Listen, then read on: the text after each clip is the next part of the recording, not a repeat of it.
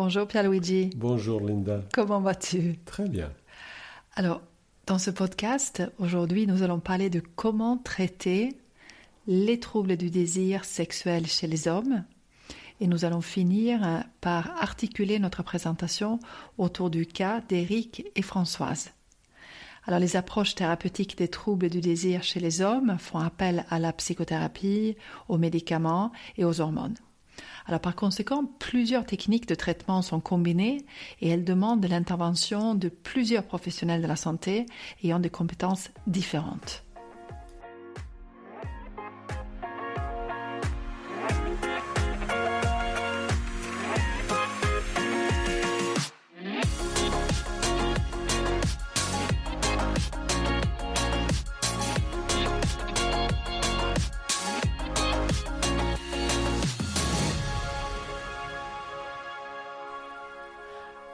Alors, comment est-ce qu'on procède dans la prise en charge du manque de désir quand celui-ci devient un problème pour la personne et dans le couple?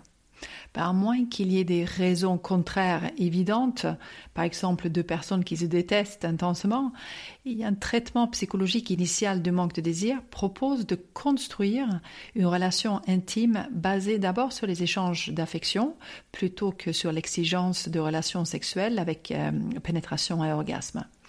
Alors ici, effectivement, ce n'est pas la performance sexuelle qui est l'objectif, mais comment un couple peut construire différemment un plaisir satisfaisant. Alors on parlera plus tard du modèle Good Enough Sex que nous pouvons traduire en relation sexuelle suffisamment bonne. Et euh, cette approche, elle a l'avantage de diminuer la pression. Par exemple, d'un côté, la personne se met la pression toute seule, ce qui engendre euh, anxiété et culpabilité, mais de l'autre côté, le partenaire peut aussi lui mettre une pression supplémentaire. Alors le partenaire de la personne qui souffre accepte généralement bien cette idée car ils comprennent qu'il vaut mieux apprendre à se contenter plutôt que de ne rien faire du tout. Oui, tu as raison Linda. Et quand tu parles de pression, je pense que c'est de la pression par rapport à l'acte sexuel.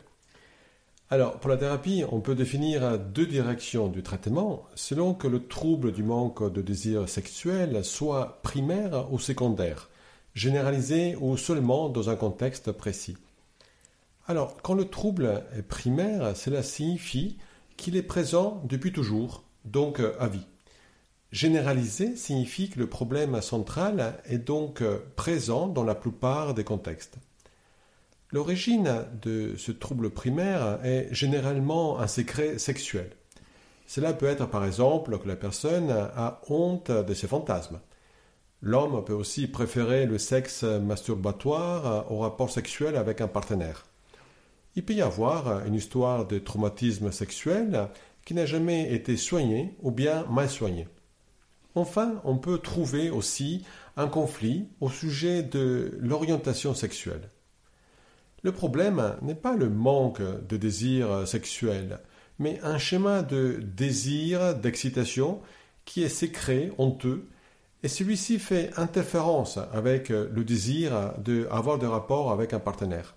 Ces hommes aimeraient, en fait, avoir du désir. En effet, beaucoup de ces hommes entrent dans de nouvelles relations avec l'espoir que cette fois, le problème du désir ne se reproduise pas avec le nouveau partenaire. Souvent, la nouveauté ou une nouvelle relation et l'amour romantique et le sexe passionné permettent le désir et la fonction sexuelle. Mais cela s'estompe malheureusement, généralement après quelques semaines ou quelques mois.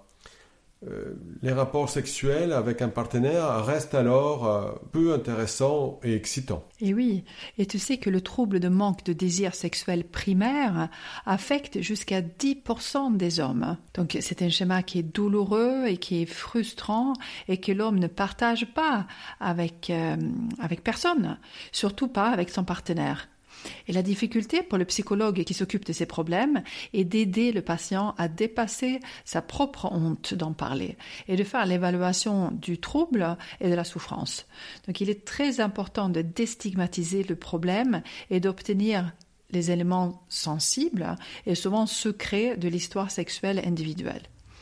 Il va être crucial pour le psychologue d'être patient, bienveillant et de ne pas porter de jugement sur ce qu'il pourrait être amené à entendre. Oui, parce qu'il doit entendre euh, beaucoup de situations et d'événements du passé qui peuvent être difficiles aussi à raconter.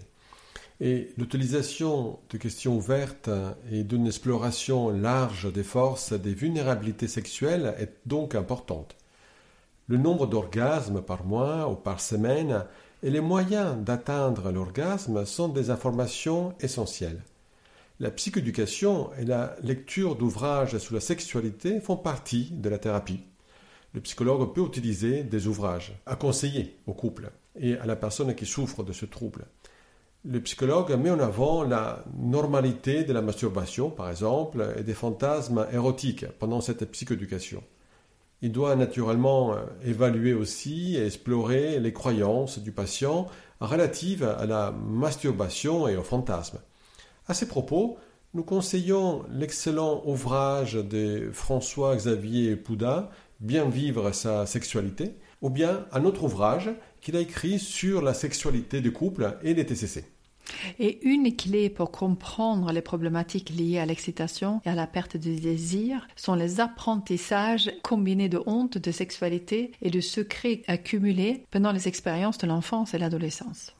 Alors les expériences passées peuvent se traduire en un modèle étroit et limité qui ne permet pas d'accéder à du plaisir avec un partenaire. Une autre question dans l'analyse du problème est l'utilisation de la pornographie. Est-ce que ce contenu érotique que la personne trouve facilement sur Internet ou euh, sur d'autres supports est utilisé comme un pont vers le désir de relations sexuelles avec le partenaire ou est-ce qu'il sert à confiner donc, et à restreindre les pratiques de l'homme dans un schéma d'excitation étroit et solitaire? Oui, les, les professionnels mettent souvent l'accent sur les abus sexuels, les traumatismes pendant l'enfance des femmes victimes. On oublie parfois que les hommes aussi peuvent en avoir été victimes. Le traitement et la résolution des traumatismes pour les hommes sont particulièrement difficiles en raison du secret et de la stigmatisation. L'homme a honte d'avoir subi des agressions sexuelles quand il était enfant. Il a aussi des craintes et honte entourant l'homosexualité, puisque l'agresseur était presque toujours un adolescent plus âgé ou un homme adulte les hommes ne souhaitent généralement parler de ces expériences abusives à personne, surtout pas à leur partenaire. En effet, cela reflète tous les préjugés masculins à propos des, euh, homosexuels. Les hommes concernés peuvent avoir euh, peur d'avoir une orientation homosexuelle. Et chaque fois qu'un homme a un problème sexuel, l'hypothèse courante revient à sonder s'il ne serait pas homosexuel, ce qui est à la fois malheureux et euh, incorrect. Selon les estimations, d'ailleurs, des, enquêtes, on pense qu'entre 3 à 6% des hommes ont une orientation homosexuelle. Après, les problématiques liées à l'orientation sexuelle doivent être évaluées, mais il, est important de comprendre que l'homosexualité n'est pas le secret le plus courant chez les personnes qui souffrent d'un manque de désir. Il y a bien d'autres secrets qui sont euh, aussi bien gardés. Abordons maintenant le trouble du manque de désir sexuel secondaire, donc euh, celui qui est acquis. Donc ça veut dire qu'il euh, y avait du désir et une activité sexuelle satisfaisante auparavant, et à un moment, ce désir a diminué ou il a disparu. Donc cette diminution ou perte secondaire est beaucoup plus fréquente que le trouble primaire. Alors, il est très souvent réactionnel à un dysfonctionnement sexuel et en particulier à une dysfonction euh, érectile. Il peut aussi être une réaction à un trouble d'éjaculation précoce ainsi qu'au développement d'une inhibition de l'éjaculation qui augmente considérablement avec, euh, avec l'âge. Oui, et dans, dans, le trouble du manque de désir euh, sexuel secondaire, L'homme a perdu son assurance et sa confiance dans l'excitation, dans sa capacité de bien mener les rapports sexuels et atteindre la performance de l'orgasme. Il tombe alors dans un schéma d'anxiété d'anticipation, d'avoir des rapports sexuels tendus, ratés, embarrassants. Il s'est dit qu'il vaut mieux peut-être euh, les éviter. Oui, d'ailleurs, euh, selon une étude de Friedman, lorsque les couples cessent d'avoir des relations sexuelles, que ce soit à 40, 60 ou à 80 ans, c'est la décision de l'homme dans plus de 90% de cas. Donc la décision, elle est généralement prise unilatéralement et communiquée de manière non verbale. Le sexe est devenu une potentielle source d'anxiété, frustration et gêne, et alors l'homme, eh ben, il préfère éviter les rapports sexuels. Et pour euh, évaluer, comprendre euh, soigner le trouble, nous utilisons un modèle biopsychosocial. Par conséquent, il est crucial d'évaluer de manière exhaustive les causes et les dimensions potentielles qui inhibent le désir sexuel. Cela peut être l'anxiété, qui est un aspect psychologique, mais aussi les effets secondaires de certains médicaments, donc euh, des aspects biologiques. La pression du partenaire à obtenir une relation satisfaisante serait donc un facteur social ou relationnel qui joue également un rôle important. Les apprentissages et les croyances euh, typiquement masculines peuvent également faire frein à la sexualité. Par exemple, l'homme peut croire que le sexe et l'érection doivent toujours fonctionner, et il peut s'attribuer une responsabilité exagérée en se disant ça ne dépend que de moi. Croire aussi qu'il faut que chaque acte se termine par un orgasme, mais aussi pas mal de pression quant à la performance sexuelle. Oui, bien Luigi. Et, pour soigner et aider les couples, ben, la stratégie à adopter est le modèle qu'on appelle Good Enough Sex. On pourrait traduire cela en de relations sexuelles suffisamment bonnes. Et donc c'est un modèle qu'on utilise pour la sexualité masculine et pour celle du couple. Ce qui est nouveau et qui est central avec ce modèle est de considérer que la sexualité de couple consiste à donner et à recevoir des touchés et des caresses agréables. Donc il est important de pouvoir accepter que la réponse sexuelle peut être variable et il est plus sain de développer une flexibilité par rapport à cela plutôt que de s'accrocher à l'impératif que la performance sexuelle doit toujours être parfaite.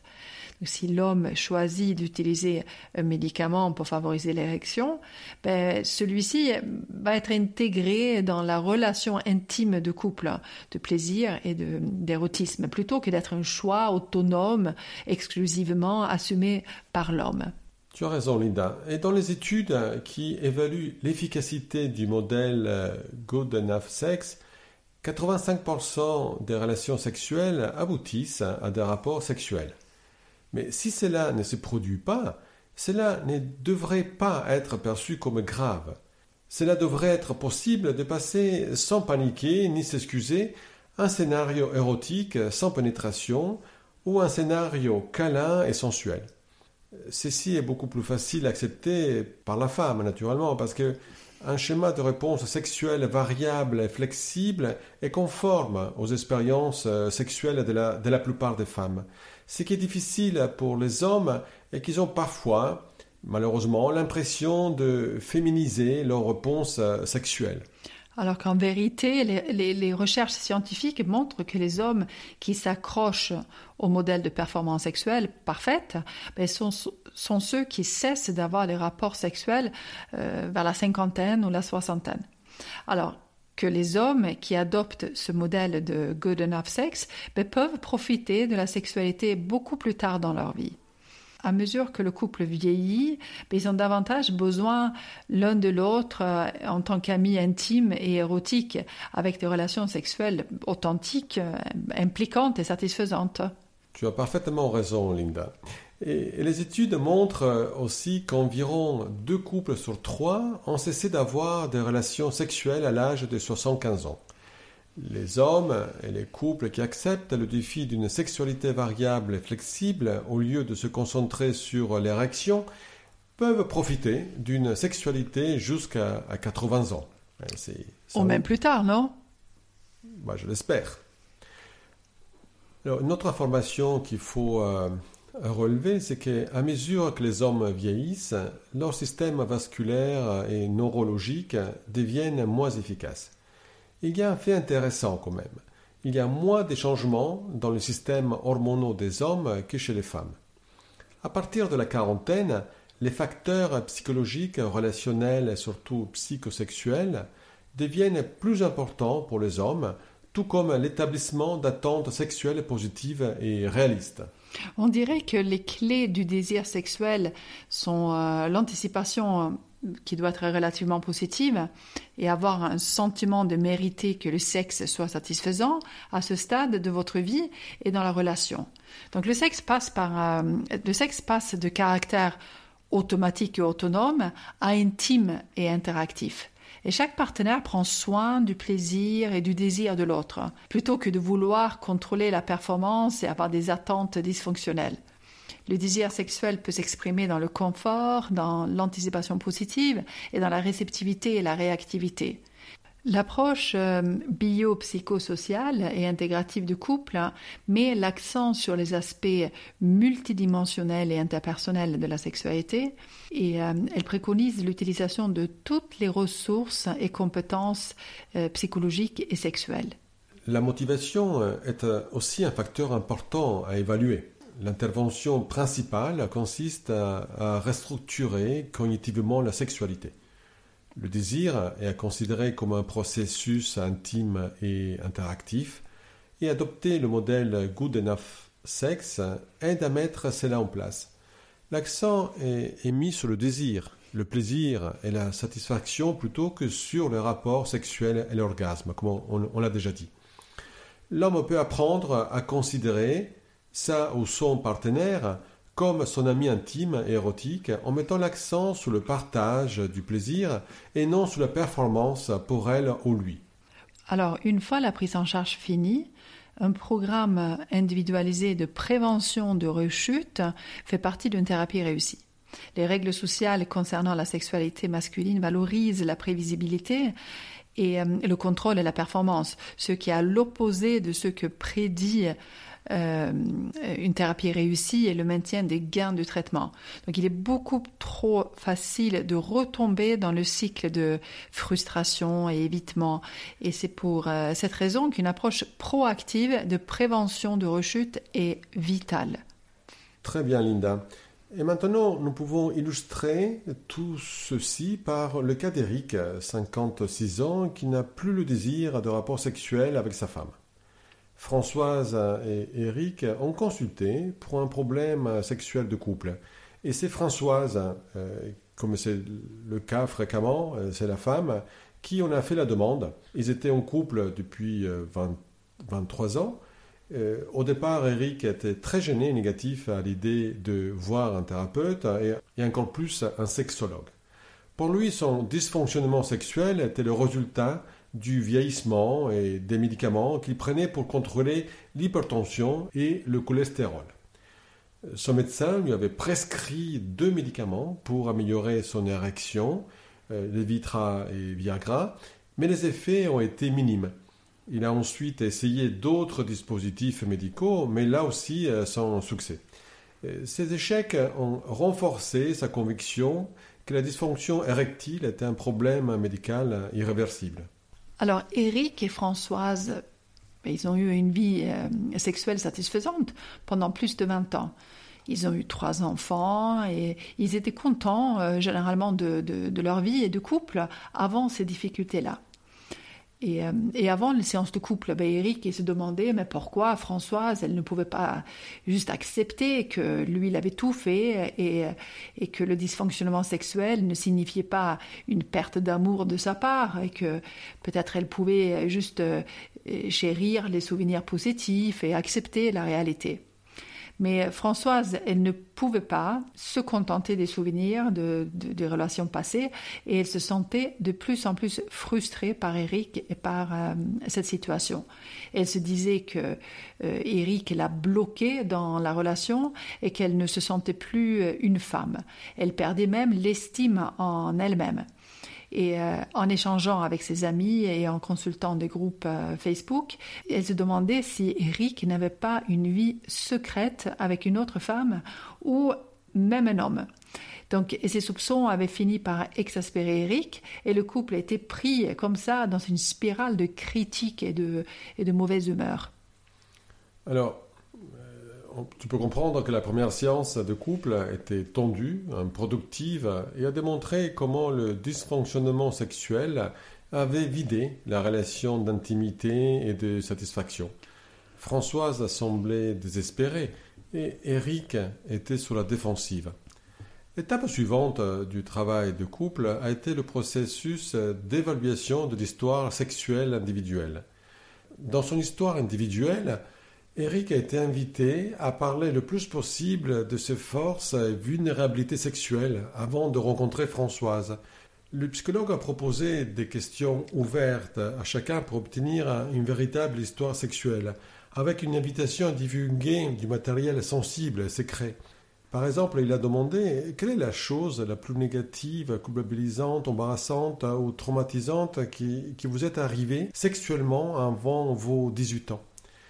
Cela a permis à Eric de révéler qu'il avait été euh, caressé, stimulé oralement jusqu'à l'orgasme par un cousin qui avait 7 ans de plus que lui quand il avait entre 12 et 14 ans.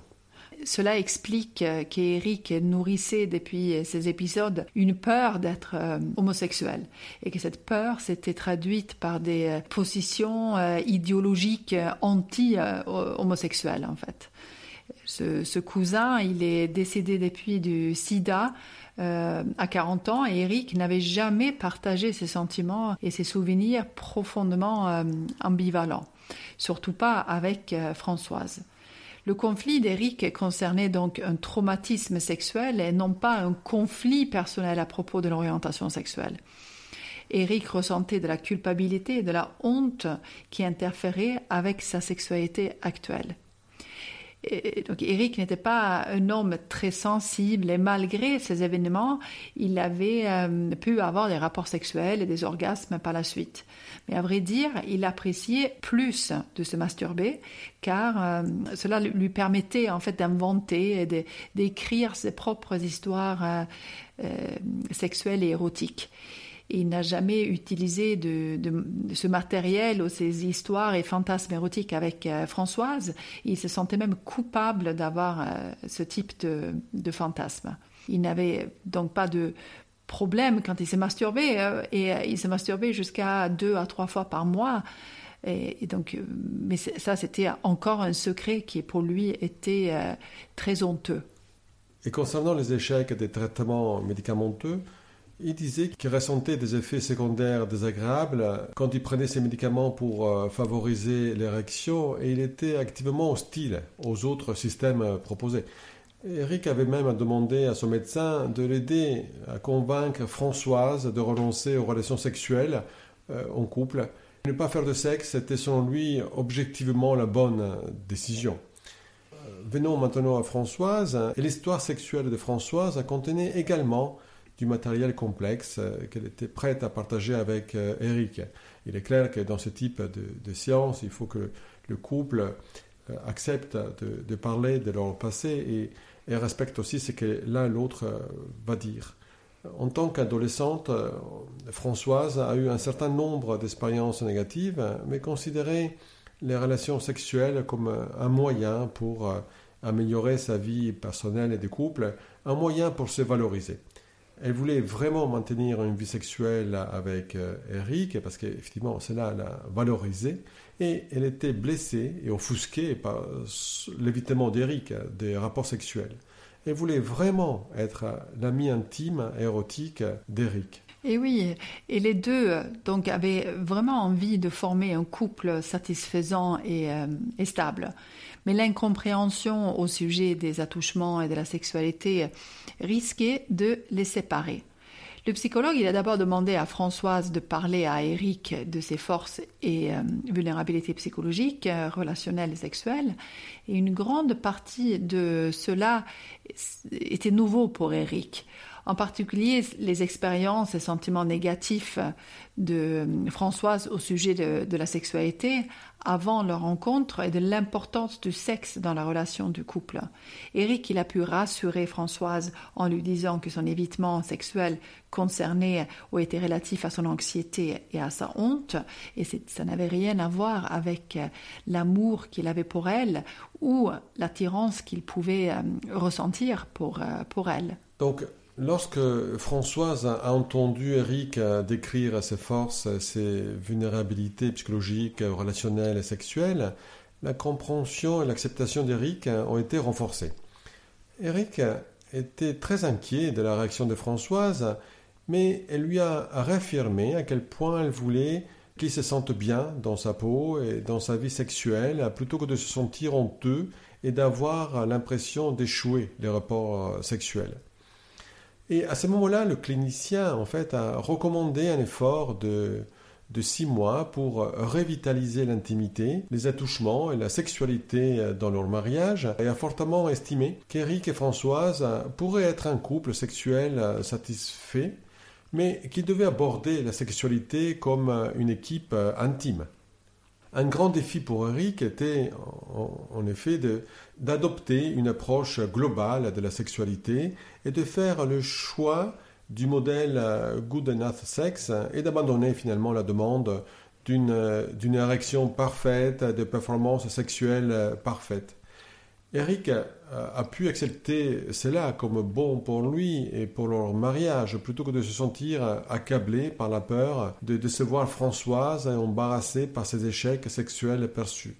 L'accent est donc mis sur la reconstruction du désir, en particulier l'anticipation positive des données et de recevoir un toucher orienté plaisir et de euh, avoir aussi un plaisir qui ne soit pas seulement lié à, l'orgasme.